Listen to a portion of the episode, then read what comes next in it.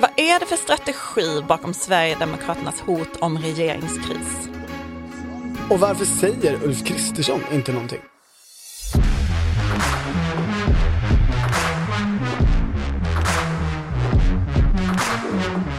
Det här är Politiken med Maggie Strömberg och Tobias Nilsson. Klockan 03.34 natten till i fredags så twittrade SD-toppen Mattias Karlsson att regeringen måste stoppa migrantpakten i EU-parlamentets tappning, utformad av den svenska moderaten Thomas Tobé. Om inte så har jag svårt att se hur grunden för vårt samarbete ska kunna bestå. Och det är ju andra gången på ganska kort tid som en högt uppsatt sverigedemokrat har sagt att om det inte blir så här så finns det inget regeringssamarbete längre. Det var ju Oskar Sjöstedt som sa samma sak om reduktionsplikten för lite sedan.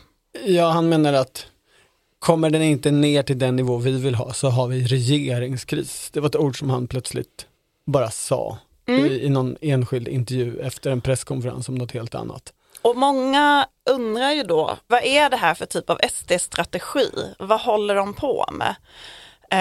Man kan ju fundera när Mattias Karlsson just twittrar sig 0334. Då brukar ju folk ofta tro att det är alkohol inblandat. Det brukar vara en logisk liksom, slutsats när folk natt-twittrar. Lite osäker, just Mattias Karlsson som ju har kanske just nu inte en så formellt tung roll i partiet men som är en av partiets centrala grundare kan man inte säga, men Jimmie Åkessons gamla gäng som tog över för att reformera partiet, som sedan dess har varit gruppledare, hoppade in som partiledare när Jimmie var sjukskriven och som ofta kallas chefsideolog, som jag har lite svårt för det begreppet. Men... Nu har du sagt så mycket. Jag vill bara säga en sak. Det är ju bra att säga grundare. Alltså i praktiken vad den generationen Sverigedemokrater är de facto, så är de ju grundare av det moderna Sverigedemokraterna. Och det är ju den funktion de alla någonstans fortfarande bär upp, trots att de arbetar allt färre timmar för partiet. Jag menar, Jimmie Åkesson, hur ofta ser man överhuvudtaget honom? De finns där i bakgrunden som grundare och har sin informella makt i det ju. Mattias Karlsson har i alla fall, skulle jag säga, det sägs om Mattias Karlsson att han ofta är vaken på nätterna. Det finns ju en del presssekreterare i det här partiet som genom åren har skämtat om att liksom, Mattias Karlsson når man inte före klockan 15 på eftermiddagen. Jag har hört dem säga klockan 23. Okay. Alltså om du vill få tag på Mattias Karlsson, ring honom efter 23. Mm. Men, min poäng var bara att man behöver inte läsa in så jättemycket i 0334. Nej, och det är likadant med Oskar Sjöstedt. Alltså, till de yttre formerna så är de här två utspelen inte överraskande alls. För att Oskar Sjöstedt har haft en förmåga, eller en oförmåga, vilket man nu vill, att plötsligt säga konstiga saker som inte sen betyder någonting. Som man så att säga inte har täckning för eller mandat för. Mattias Karlsson har också en historia av att plötsligt, gärna då sent på kvällstid, skriva saker på sociala medier som uppfattas som någonting nytt men som kanske inte blir det. Nej, och det finns ju något intressant i detta. Sveriges riksdags mest toppstyrda parti brukar det ju kallas. Det är att de själva ändå upplever att de har ganska mycket frihet när det gäller just den här typen av saker. Alltså att deras riksdagsledamöter är ganska fria att liksom sätta sin egen agenda eller säga vad man vill. Det finns inte alltid talepunkter skrivna från ledningen. Det verkar liksom, de här utspelen verkar ju inte förankrade utan något som har skett i stunden. Det är en slags energi som har drivit partiet och som kanske också gör att det uppfattas som folkligt eller mänskligt, även om det är kanske på bekostnad då av regeringsdugligt. Ja. Och det uppfattar man ju när man pratar med Sverigedemokrater inte som något som de vill förändra. Jag menar, nu har ju partiet fått en helt ny maktposition. De är största parti i regeringsunderlaget. Men snarare att den här delen, sättet att föra friare politiska resonemang, göra överraskande uttalanden och utspel, vill man nog snarare slå vakt om och säkerställa att den finns kvar, för att man samtidigt blir låst av ett regeringssamarbete. Det här gäller ju också två av partiets centrala frågor, alltså kostnaden för bränslepriser som var jätteviktig i valrörelsen och migration. Det är ju två frågor som inget av dem skulle skada Sverigedemokraterna att skapa en regeringskris eller liksom hävda att nu är samarbetet inte uppnått och vi är inte nöjda. Nej, och samtidigt som då människor i de tre regeringspartierna kan ju kanske uppleva, inte jag kände att det här var något väldigt allvarligt. För de kan ju beskriva hur ungefär samma personer kan sitta vid andra möten eller i sammanhang, även informella så att säga, och prata om, ja men Tidavtalet ska ju leda till ett långsiktigt samarbete som sträcker sig över flera mandatperioder, och ja, har man en sån ambition så är ju inte lämna regeringen eller skapa en regeringskris eller liksom, ja, slå igen dörren och dra egentligen ett reellt alternativ. Jag menar, vilka ska Sverigedemokraterna samarbeta med om de inte har de här tre partierna att samarbeta med? Socialdemokraterna, finns det ett parti som heter? Jag tror inte det är så aktuellt, inte för någon av parterna. Nej, inte nu, men om man inte har ett annat alternativ så har man ju inget annat alternativ. Det gäller väl båda de partierna. Mm. Men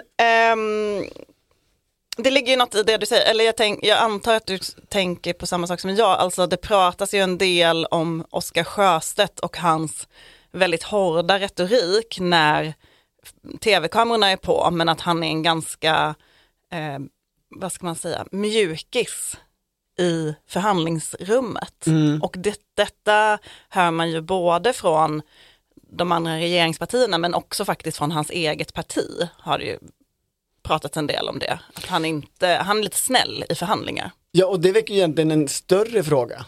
Alltså vilka är det som bestämmer i Sverigedemokraterna? Frågar man Sverigedemokrater om det så svarar de flesta det är Jimmie. Men han är ju inte en aktiv närvarande ledare, utan han jobbar ju mer på distans så att säga. Det är frihet under ansvar, och Jimmie kan alltid avgöra. Men allt mer framträder ju också en bild av att det är två, inte falanger, men organisationer eller partier i partiet. Å ena sidan den här människorna som är i samordningskansliet som leds av Gustav Gellebrandt och Henrik Vinge, gruppledaren, eller han som har varit gruppledare fram till nu, och hans människor i riksdagen som alla är väldigt inriktade på liksom samarbete och som när genomförande av själva avtalet. Och som företrädare för de andra partierna, alltså regeringspartierna, upplever att de verkligen förstår. Och de pratar samma språk, och när man pratar om de sakerna med de här människorna så beskriver de ju väl fungerande processer, förvånansvärt bra. Och sen har man då den här gamla generationen egentligen. Alltså Mattias Karlsson, Oskar Sjöstedt, Rickard Jomshoff som plötsligt kan säga att det är jättebra att vi har bokbål i Sverige. Ja, eller som i veckan väl twittrade om att utvisa folk. Alltså på ett ganska expansivt sätt. Ja, och det kanske är för enkelt att säga det som generation, för Tobias Andersson, gamla ungdomsförbundsordföranden, gör ju en del liknande sådana utspel. Men ja, Oskar Sjöstedt borde väl vara i den seriösa samarbetsfalangen, tycker man. Ja, liksom. Men det är ju just det som är den intressanta frågan. Socialt så uppfattar jag inte att han är det. Om du tänker efter, när tidavtalet förhandlades var ju Oskar Sjöstedt med på slottet. Men han hade ju ingen viktig funktion eller uppgift där. Den enda från den gamla generationen som hade någon viktig uppgift, det var Jimmie. Och hans uppgift var att avgöra partiledarfrågorna. Ja, men slutligen säga ja eller nej. Inte jättemycket direkta förhandlingar, eftersom inte så mycket hissades till partiledarnivå. Utan det är ju den här nya gänget som har varit de centrala i det. Och jag menar, det har ju också funnits och finns en intern diskussion som du är inne på, att ja, vi vann mycket i tidavtalet. Sen förlorade vi i budgetförhandling för att Oskar Sjöstedt är en så dålig budgetförhandlare. Han är för svag som förhandlare. Så... Och, eller som Oskar Sjöstedt kanske då skulle uttrycka, för att i budgetförhandlingen möter avtalet verkligheten. Så skulle man absolut kunna säga. Reformutrymmet och inflationen. Tack fru talman. Jag tolkar svaret som ja. No further questions. Tack fru talman. No further questions. No further questions.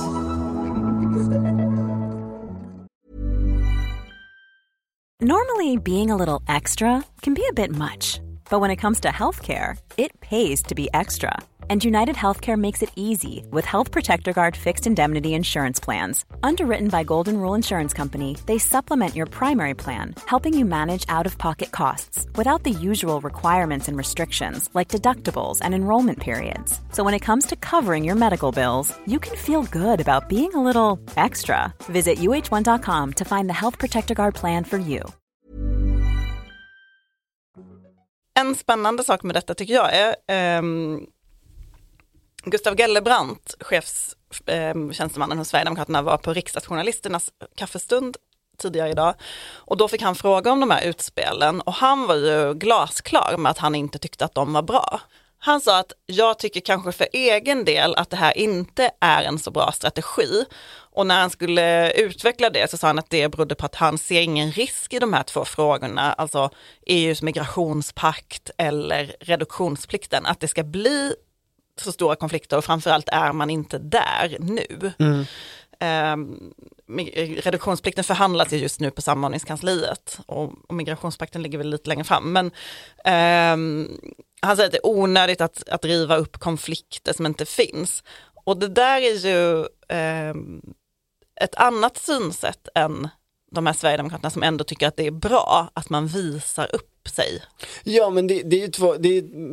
mentalt två helt olika bilder av vad man är eller ska vara, eller hur man identifierar sin roll. Jo, men han sa ju också att han tyckte att partiet hade landat bra i sin nya roll, alltså att ställa om från att vara ett oppositionsparti som ibland kan uppfattas som lite skrikiga, så har man nu fått ställa om. Och det är väl ett inifrån samordningskansliets perspektiv verkligen, för så tror jag inte människor uppfattar det utifrån. Nej, men och då är ju frågan, hur ska Moderaterna och de andra regeringspartierna förhålla sig till detta? Mm. Och jag ringde lite moderater i veckan. Gjorde du? Och frågade detta. Nej, men det är man ju nyfiken på. För att jag hörde Ebba Börs i fredags, hon var ju i riksdagen och fick fråga om det här. Och hon var ju ganska Ebba skarp och sa att så här som Mattias Karlsson uttrycker sig, så tycker inte hon att man ska hålla på om man har ett samarbete, utan då tar man saker internt. Man går inte ut i media på det sättet. Moderaterna har ju inte sagt någonting liknande. Ulf Kristersson höll en pressträff om Sudan samma dag, men tog då inga frågor, så att han kunde inte få, inte ens i plenum, vilket är väldigt ovanligt. Så att han kunde inte få någon fråga om det här. Men när man pratar liksom bakgrund med folk i regeringskansliet, så hör man en, tycker jag, förvånande stor förståelse för SDs agerande. Alltså att man säger att ja, men vi måste ju förstå att de har ett behov av att profilera sig, de måste kunna visa, de inte sitter i regeringen, det är viktigt att de kan visa för sina väljare att de driver på regeringen, men egentligen tycker vi inte särskilt olika i sak här, hör man från moderat håll. Mm. Och när man då tänker på, eller då tänkte jag på moderater i tidigare moderater, regeringen Reinfeldt, hur moderaterna var då. Alltså... Ja, då var de ju, nu kör vi över alla andra partier med ångvält. Ja, det var ju inställningen hos alla statssekreterare i alla fall. Det var mycket piska från allt från liksom presschefer, stabschefer, statssekreterare, statsråd, alltså hela gänget. Nej, det var ju alltid så här. Alliansen är ju viktig och det är god stämning och den som skrattar mest vinner eller vad det var, som Odd sa. Men för Moderaterna var ju det helt tydligt att så här, vi är det stora partiet, vi bestämmer. Ni kan få hålla på lite. Och den enda gång som Moderaterna inte har den fullständiga makten är om de tre andra partierna gaddar ihop sig mot Fredrik Reinfeldt. Då var det ju, kunde det liksom bli jobbigt. Men annars så körde de ju över de andra. Ja, men om man tittar på dagens regering, när du pratar med folk så upplever du inte att moderater ser några problem med nattfittrande Sverigedemokrater som inte har någon riktig... Ja, man vet inte vilken makt de har helt enkelt. Nej, men de vill ju i alla fall inte ge sken av det, och det finns ju en tydlig, tycker jag, känsla av att man inte riktigt vill sätta ner foten mot Sverigedemokraterna eller sätta hårt mot hårt. Mm. Det finns ju en del personer i riksdagsgruppen och på annat håll som har sagt att nej, men nu måste faktiskt Moderaterna visa vem som bestämmer. Nu måste man vara tuffare mot SD. Det hörde man ju också under regeringsförhandlingarna. Sådär. Men... Sen pratade jag pratade med en person som sa att ja, men det har vi ju aldrig gjort. Vi har ju aldrig riktigt testat det. Ska man då testa det i det här skedet, när man är fullständigt beroende av det här partiet? Den dagen de vänder och går så faller allt. Ja, men och det är klart att man skulle ju kunna pröva och syna det, men man verkar inte riktigt våga. Alltså typ, vad har SD för annat alternativ? Hur jobbigt skulle det vara för dem att faktiskt fälla den här regeringen och inte få igenom sin migrationspolitik? Det där är ju väldigt, väldigt intressant, för det har ju, det där tycker jag man kan höra människor, ja, även på statsrådsberedningen säga, alltså moderater, som så att säga är helt medvetna om att vi har aldrig sagt nej på riktigt. Och därför vet vi inte vad som händer då. Och då blir man... Ja, när man hör dem resonera om det så hör man ju också att de är rädda för det scenariot. Alltså för den okända faktorn. Om Ulf Kristersson ryter till i offentligheten mot Sverigedemokraterna och säger nu får ni fan ge er. Lägg av med sånt här trams. Eller ja, det här går för långt. Ni uttrycker er på ett sätt som inte är värdigt. Bla bla bla. Något sånt han tycker. Då har de ingen aning om vad det liksom leder till. Och det är ju en ytterligare dimension av den här maktbalansen som vi har pratat om ända sedan Tidavtalet och kanske innan dess, där statsministerrollen, eller statsministern har inte riktigt någon tydlig ledartröja.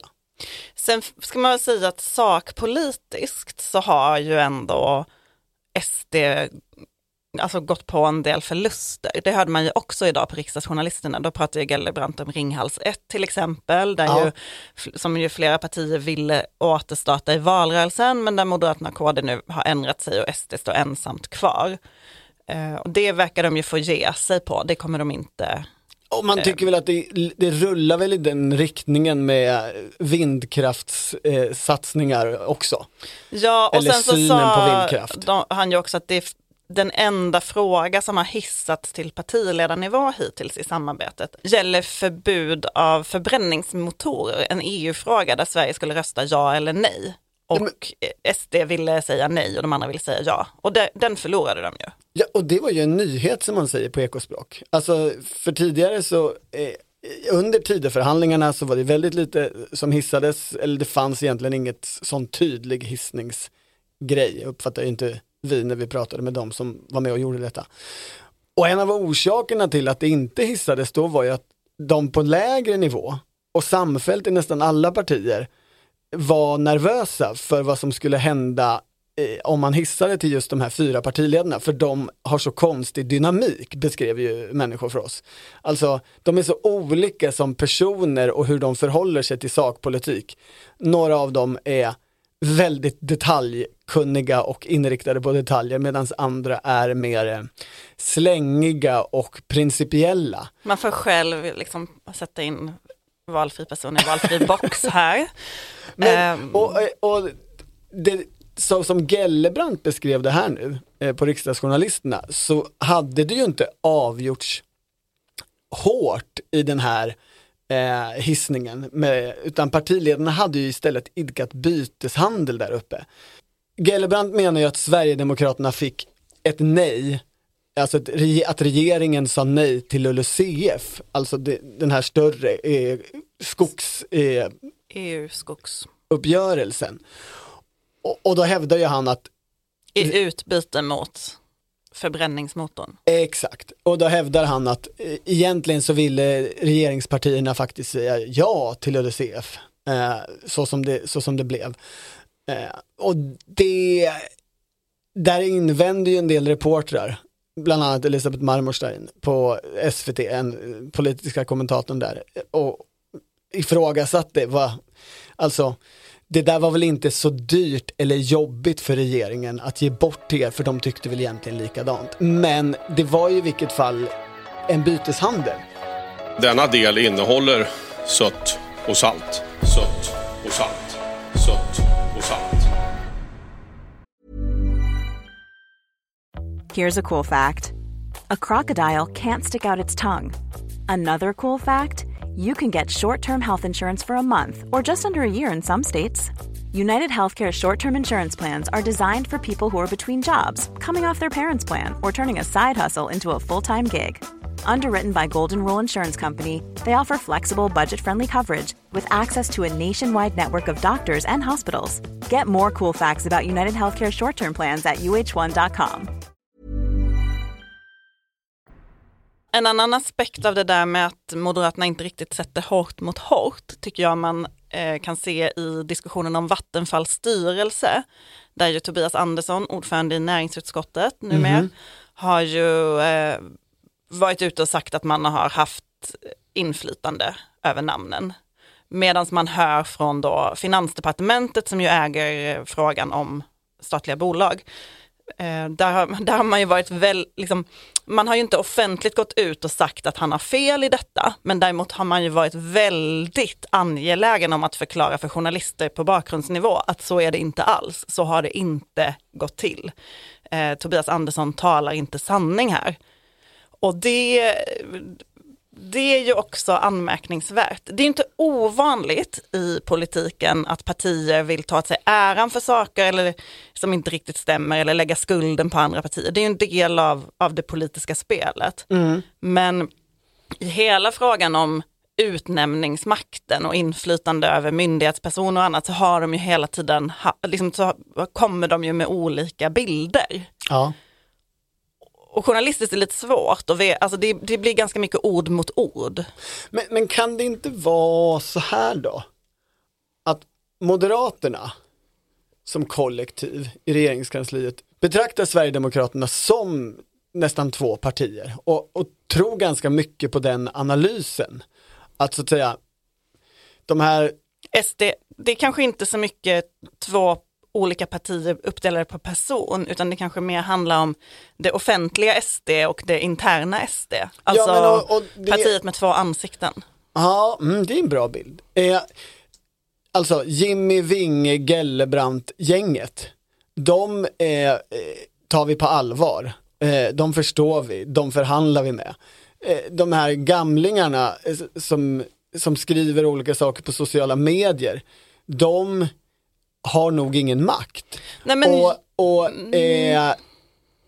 de är störande i processer och jobbiga, och vi måste liksom reda ut att det är fel det de säger, men det spelar inte så stor roll. Men jag uppfattar det inte riktigt som den uppdelningen, alltså att det är olika personer i olika läget, två partier med olika personer, utan snarare att det är de säger en sak medialt och en annan sak internt, och att de Moderaterna också kan tycka att SD är ganska skickliga medialt på att skapa uppmärksamhet för att göra sig själv viktigare och större än vad de kanske är. Ja, men jag hör dina invändningar mot det här två partiresonemang, och jag har också invändningar, för det här är ju ett resonemang som jag i första hand har hört från moderater. När man frågar dem om Mattias Karlsson, så tycker jag att många av dem säger, ja, det där är inte så allvarligt. Men, och så har de ett sånt resonemang om vilken del av SD som man behöver bry sig om på riktigt. Men det resonemanget tycker jag är ganska naivt. Alltså jag menar, det är lätt att skratta bort någon nattskit. Och vad håller han på med, Mattias Karlsson? Men det som de faktiskt håller på med är ju opinionsbildning. De flyttar ju hela tiden liksom mitten av debatten. Det är ju inte bara det här att en del av deras väljare förväntar sig att de ska vara lite skräniga eller raka eller mänskliga. Utan det är ju också ett konstant flyttande av agendan.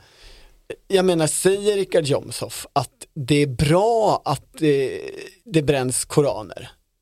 Tycker han att vi ska säger han att det är bra med bokbål i Sverige? Då förflyttas ju ytan för vad man kan säga om islam och om hur man beter sig i den riktning Sverigedemokraterna önskar.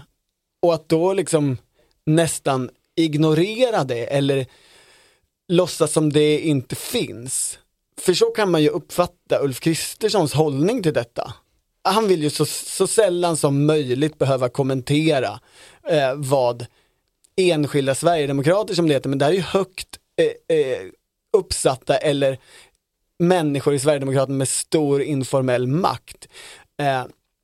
Så de är ju viktiga. Ja, eller Rickard Jomshoff var ju ordförande i justitieutskottet. Ja, det är ju trots allt. Han är en av partiets tyngsta, även formellt företrädare. Men man kan ju ändå säga att Liberalerna agerar lite annorlunda. Kanske inte just, då tänker jag inte på tweetsen. Även om jag såg faktiskt att, vad heter han, Mats Persson kritiserade en Elsa Widding-historia i veckan. Det var väl kanske första gången. Faktaministern. Ja, men i hela historien om plastpåseskatten, när Oskar Sjöstedt gick ut i Ekot och sa att plastpåseskatten ska slopas eller sänkas kraftigt. Och då gick ju Romina Pourmokhtari ut och sa, nej men vi är bara överens om att remittera det här. Ja. Och det där kan man ju tycka är en liksom... nyansskillnad, som Gustav Gellebrandt sa, eller så kan man säga att det är amatörmässigt, som Ulf Kristersson sa, att inte förstå skillnaden på att remittera en sänkt skatt eller att besluta om en sänkt skatt. Men nu refererar jag återigen Riksdagsjournalisterna idag, men oavsett så gick ju liksom Liberalerna ut och sa, nej men vet ni vad, det här stämmer inte, på ett sätt som Moderaterna inte riktigt har gjort. Nej. Och då kan man ju fundera på varför Moderaterna inte har gjort det. Jag har länge tänkt att det var så att man faktiskt så här bedömer det som onödigt. Vi har statsministerposten, vi leder den här regeringen. Men ju mer moderater man pratar med nu, desto mer lutar man ju åt att det också, eller kanske mest, handlar om att man faktiskt är nervös för vad som händer om man gör det. Det Moderaterna gjorde i fredags var ju skicka ut migrationsministern Maria Malmer Stenergard, och hon fick säga att vi vill också ha en stram migrationspolitik. Vi är inte heller nöjda med parlamentets kompromiss. Vi kommer driva en annan linje i rådet. Men hon sa ju inte så Mattias Karlsson borde sluta twittra på nätterna om att lämna regeringen, eftersom vi egentligen är överens. Nej, och alltså jag tänker på Du kommer du på 121-punktsprogrammet? Japp, 98 är vi på nu, va? Ja, eller? Ja, eller om 2002 är det ju. Ja, det var ju det var ju ett mindre antal punkter från början. Och sen så, men 121 punkter blev det väl just 2002. Men det finns ju perioder där i Socialdemokraternas budgetsamarbete med Miljöpartiet och Vänsterpartiet där det var frostigare, om man uttrycker det så. Och de här, tack vare det journalistiska projektet Ordförande Persson, framdrivet av Erik Fichtelius, så fick ju Göran Persson prata av sig inför kamera under de perioderna. Och det var ju då han liksom gjorde den berömda beskrivningen av vilka stöddiga jävlar han har att göra med. För vår del är det meningslöst att fortsätta samarbetet med Miljöpartiet. Därför att de är stöddiga, de är otrevliga, de smäller i dörrar och de ljuger om oss. man får ju känslan av att det är ungefär så moderater faktiskt känner inför den här delen av Sverigedemokraterna som inte sitter i samordningskansliet, som man inte har daglig kommunikation med, men som bara dyker upp hela tiden. Ja, lite. Alltså, eller snarare så här, de är stöddiga och jävliga utåt, men de smäller ju inte i dörrar internt. Där säger de ju tvärtom. Där är ju alla liksom rörande överens om att det är så härlig stämning i samordningskansliet. Men när det gäller migrationspakten så tittade jag på Riks i fredags, Sverigedemokraternas tv-kanal, och där satt Sverigedemokraternas kommentator Dick Eriksson och sa att han uppfattade det här som en kupp från Reinfeldt-falangen som ville då ta tillbaka Fredrik Reinfeldts öppna era hjärtan-politik, och att Thomas Tobé ingick i den falangen. Aha, så Thomas Tobé som har förhandlat det här på EU-nivå som moderat EU-parlamentariker är en Reinfeldtist i den här världsbilden. Ja, och en liksom trojansk Reinfeldt-häst. Man förstår. Och det kan man väl... Han var inte med på att Thomas Tobé var partisekreterare under Anna Kinberg-Batra som var den som la om Moderaternas migrationspolitik. Ja, nej, men om man liksom kan sin moderata trivia så kan man ganska snabbt avfärda Dick Erikssons inlägg. Det är helt enkelt inte sant. Ja. Men det är kanske inte rikstittare. Liksom, de kanske inte vet jättedjupt exakt när migrationspolitiken lades om och vilken roll Thomas Tobé hade då. Och det man också hör när man pratar i regeringskansliet är ju att det finns fortfarande en stor skräck i Moderaterna att man ska uppfattas som flyktingliberala. Att det ska bli en rejäl konflikt med SD. Mm. Eller att väljarna ska uppfatta att det finns en sån konflikt. Och man ser ju att det kanske liksom... SD försöker bygga upp den i Europaparlamentet. Men att det kan också vara en anledning, tänker jag, till att Moderaterna agerar som de gör. Ja, det kan det ju. Och så tänker jag att det här du beskriver av att internt så är det inte så svårt. Oskar Sjöstedt och de andra beter sig som lamm i förhandlingarna. Men ute i tidningsspalter och sociala medier så försöker de vara lejon och brösta upp sig. Det kan ju också vara sant i sak, men är ju ett väldigt regeringsinternt perspektiv och ett väldigt lite opinionsbildningsperspektiv. För då lämnar man ju hela bilden av vem är det som styr den här skutan egentligen upp till Sverigedemokrater att fritt och själva så att säga definiera. Och därför är det ju konstigt att Ulf Kristersson aldrig, eller någon annan moderat, men egentligen så är det ju den som ska vara chef som måste visa att den i offentligheten går ut och säger, alltså vi har ett samarbete, det fungerar på det här sättet. Det fungerar inte med att någon VU-ledamot i Sverigedemokraterna som i övrigt inte gör någonting i det här samarbetet, har någon funktion, håller på och twittrar om det och förändrar hela dagordningen för hur vi pratar om vårt samarbete. Det som hände var ju istället att Jimmie Åkesson gick ut på Facebook och backade upp Mattias Karlsson. Ja, och då har man ju problem. Medan Ulf Kristersson var upptagen med att evakuera svenskar från Sudan. Han ägnar sig åt världen och de större frågorna.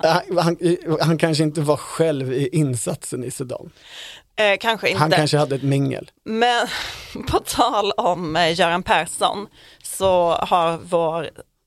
Jag bara byter. Ja, absolut. Göran Persson är alltid aktuell. Så har vår systerpodd Blenda, alltså en annan av Svenska Dagbladets poddar, ett nytt avsnitt ute om som handlar om Göran Persson.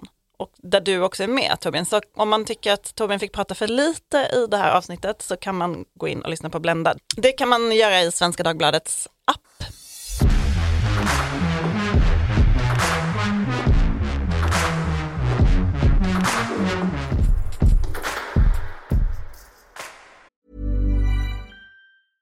Hi, my name is Danny Pellegrino from Everything Iconic, and I'm excited to talk to you about Club Med.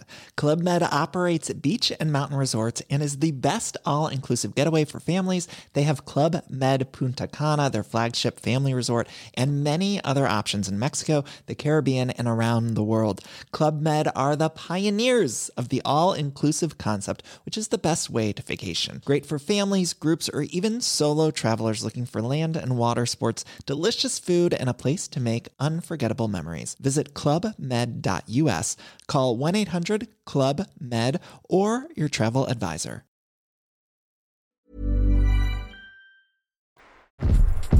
Du har lyssnat på Politiken, en podd från Svenska Dagbladet. Producent Mattias Dellert och ansvarig utgivare Anna Kardeborg.